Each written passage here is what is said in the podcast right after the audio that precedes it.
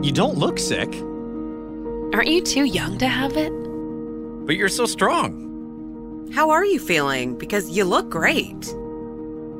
Explaining to someone you have an invisible illness is one of the greatest challenges of living with multiple sclerosis.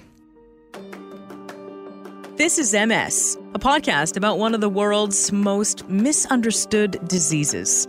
I'm your host, Andrea. I was diagnosed with MS when I was 31 years old. In this episode, I want you to meet someone who has never let MS weaken her fiery spirit. Instead of feeling hopeless, she used physical activity to empower her and help her find control in this disease. This is Patricia's story. MS is an invisible disease that feels impossible to explain to others how it affects you. It may even be hard for people to believe something is wrong with you. Most people only know someone has MS when it becomes visible. People with MS can appear physically fine, but are often dealing with fatigue, pain, or mood issues such as anxiety and depression. One of the most frustrating things about having MS is managing the chronic fatigue that comes with it. Some days it's hard to get out of bed. You feel weighed down, heavy. It can hit you at any time of day. Seems like you're always tired, no matter what you do. Learning when to push yourself or when to pull back is not something you figure out overnight. In the eight years since her diagnosis, Patricia has learned she has to pay close attention to how her body feels in order to function on a daily basis. What MS has taught me a lot about is just listening to my body in general. Patricia was diagnosed with MS in January 2012. Her MS journey began at age 23 when she lost vision in her left eye due to optic neuritis, an inflammation of the optic nerve. To make matters worse, the medication she was prescribed to restore her eyesight made her very sick. It caused her to pass out several times as she became really weak and her weight dropping to under 100 pounds. It was almost like the steroid she was prescribed to restore her vision had the reverse effect. She describes her recovery from taking the medication as a nightmare. Within a month, she would partially regain her eyesight. My vision came back to blurry, and they said they gave me six months, and they said if it doesn't if it doesn't fix itself in six months, and you're gonna it's gonna stay blurry. So I was like, oh, that's that's a great great thing to tell someone. That reminds me of when I was first diagnosed with MS, and I got handed a pamphlet with an hourglass on the front. How MS is talked about has changed a lot since I was diagnosed 10 years ago. It's changed even more since Patricia was diagnosed in 2012. The discovery of optic neuritis is often an early sign of MS. As a result, she would undergo an MRI. The scan would show she had multiple sclerosis. This was life altering news for a young woman in her early 20s. It's like suddenly the road you're on just took a sharp turn. She had dreams of becoming a police officer, having just finished studying criminology at the University of Alberta. That plan would have to be put on hold as her future became very uncertain. MS is unpredictable and can cause symptoms such as extreme fatigue, lack of coordination, weakness, cognitive impairment, among other issues. Trisha was very active as a runner and a student of martial arts. She worried about how much activity her body would be able to physically handle.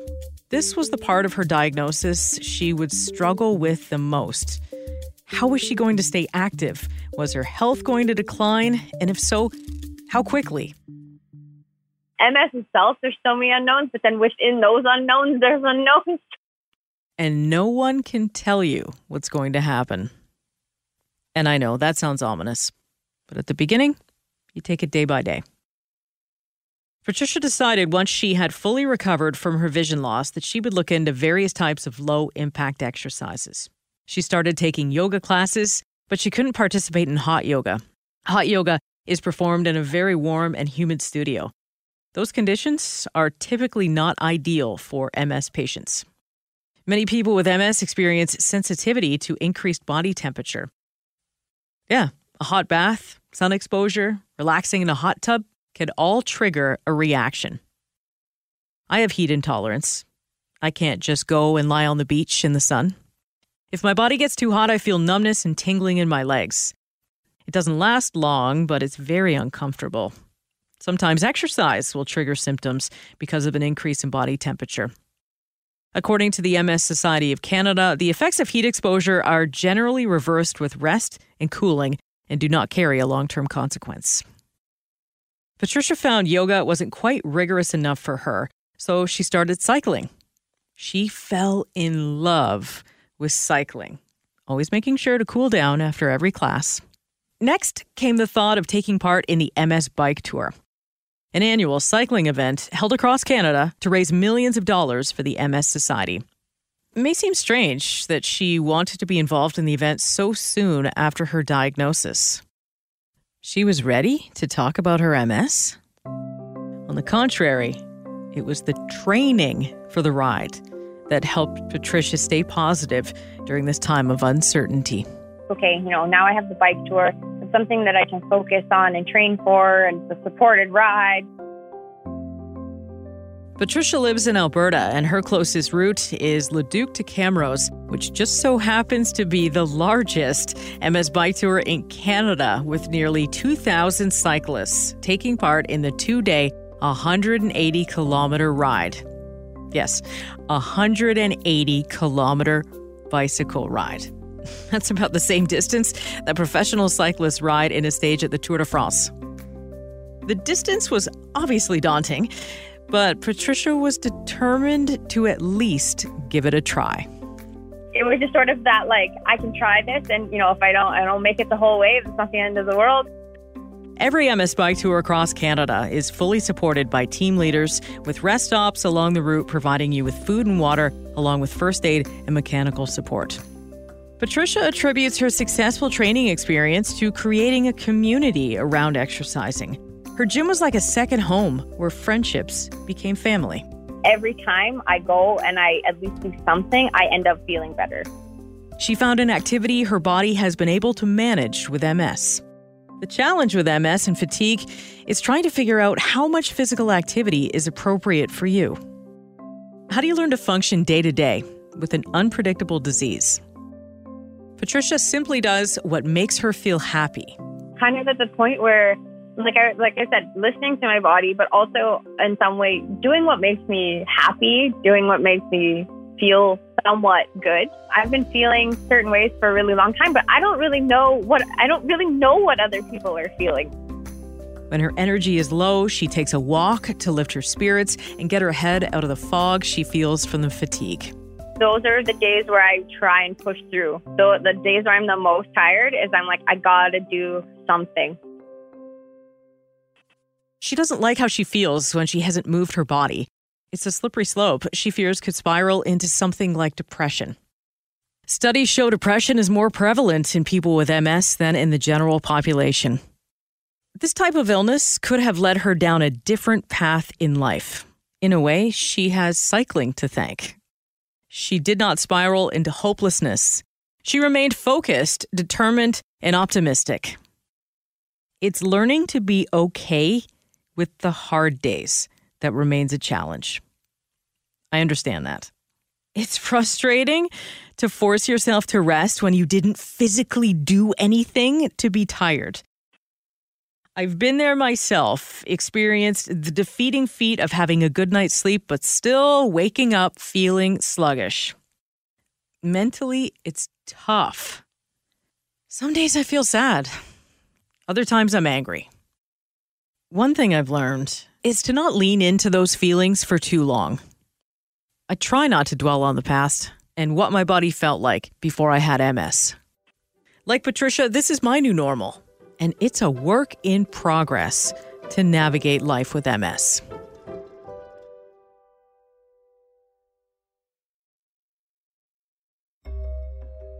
A few months after registering for the bike tour, Patricia started to feel more comfortable with sharing her diagnosis. She began telling her story as a way to fundraise. At the time, she had no idea where this decision would take her. She began asking for donations from family members, her parents, and their coworkers. It was the first donation from a stranger that made her realize sharing her story could help a lot of people. At the gym, she randomly struck up a conversation with an anesthesiologist. He was so impressed by her story and her honesty that he gave her a large donation toward the ride. Told him the whole story, and I don't know why, but it was just so easy to tell this stranger. I need to be at a point where I want to tell people why I'm doing actually why I'm doing this bike tour so they can understand why them sponsoring me is actually so meaningful. At that moment, she stopped being concerned with how people would react to her telling them she had MS. If there are people that are going to treat me differently or somehow look at me differently, do I actually want those people in my life? Once you start to identify those toxic relationships, you can begin to eliminate them from your life. No one wants to be defined by their illness or be treated differently because of it. She is someone who has MS. That's not all she is. She's a sister, daughter, granddaughter, partner, spokesperson, role model, and friend. She openly posted about her story on Facebook, hoping to raise $1,000. She hit 3,000 within a couple of days. The donations just kept coming and coming.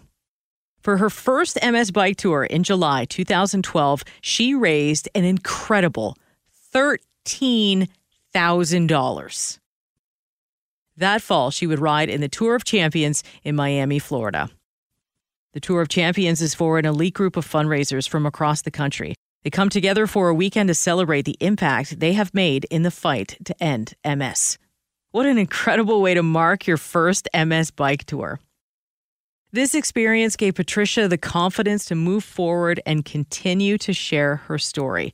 It gave her the reassurance that it was all right for her to be open about her MS. In the eight short years since her diagnosis, Patricia has become an MS warrior.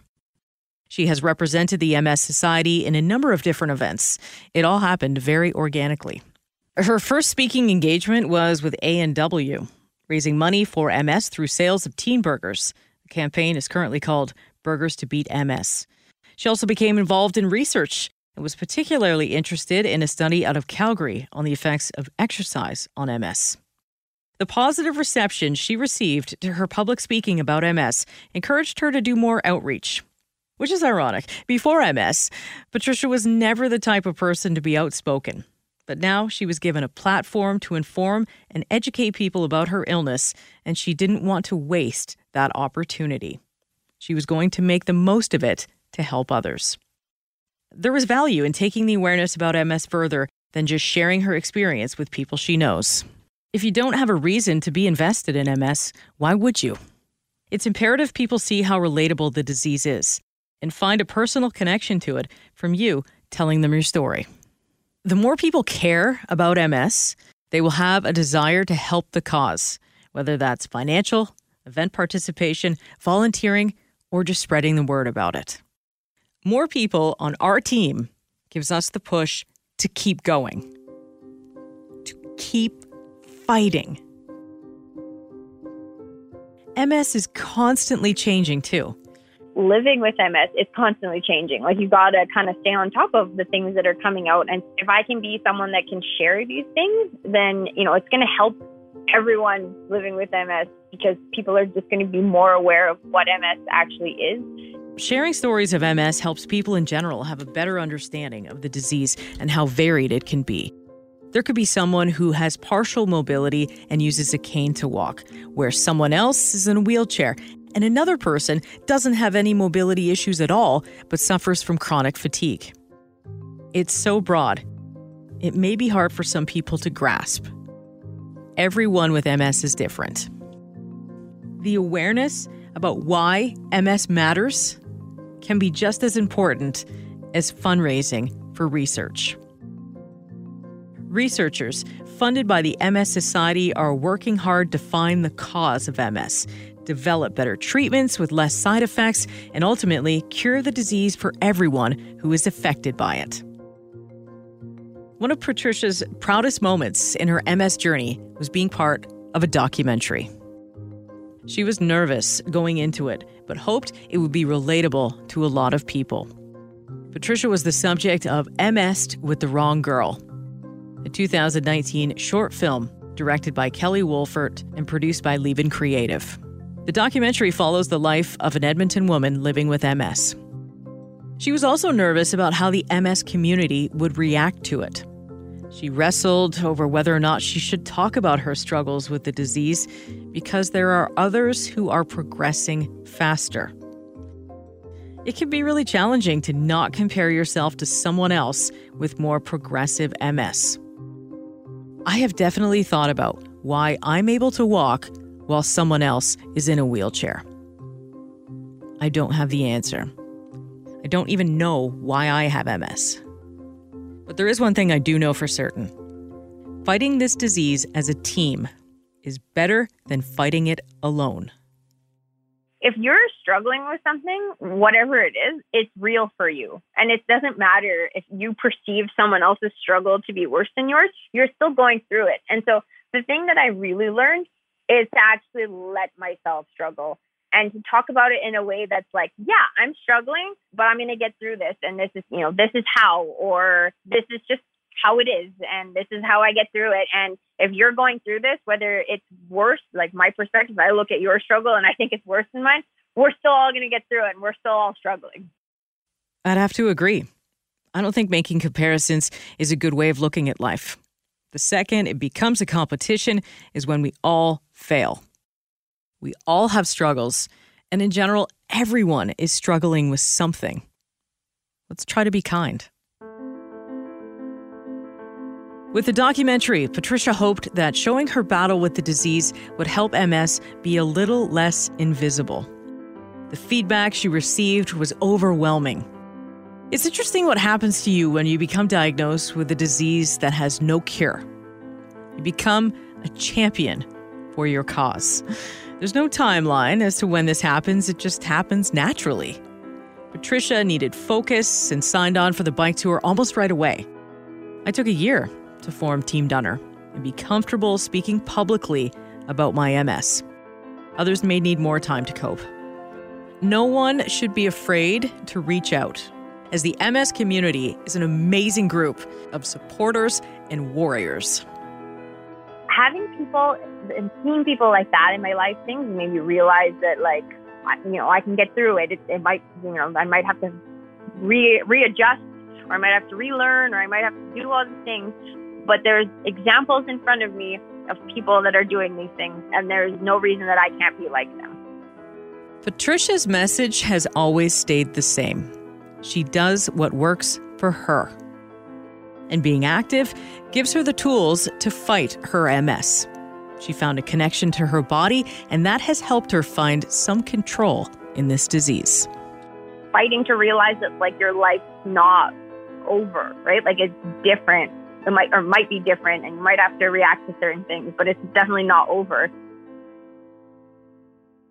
Although her MS derailed her plans to become a police officer, she currently works for the provincial government in the Justice Ministry. Life would take a sharp turn, but she was able to navigate a new path for herself. She redefined her identity, becoming an advocate and spokesperson, and in turn opened up a whole new world she never would have known if not for MS.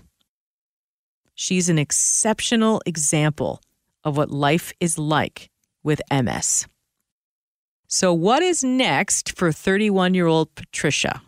Will she have children? She's not sure. One thing she does know for certain is that she will continue to fight for those affected by MS and continue to share her story. If this is the first time you've listened to This is MS, please go back and take the time to check out the other stories I've shared. Do me a favor, tell your friends about This is MS. I would love it if you gave our show a five star review on Apple Podcasts. This is MS is written and produced by me. Audio editing and sound design is by Rob Johnston. If you have a question about one of the episodes, you can contact me on Twitter, or Instagram at Team Dunner. This is MS, created with support from the MS Society of Canada, a proud presentation of the Curious Cast podcast network. Thanks again for listening. Until next time.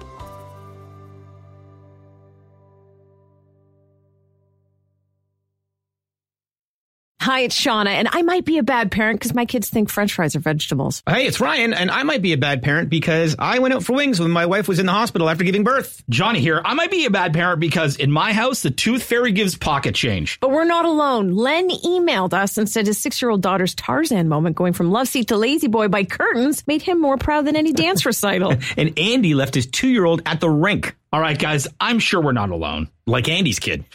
For stories and confessions like this, make sure you check out our podcast. It's called Bad Parents, and it's available wherever you get your podcasts. I left a glove at the rink.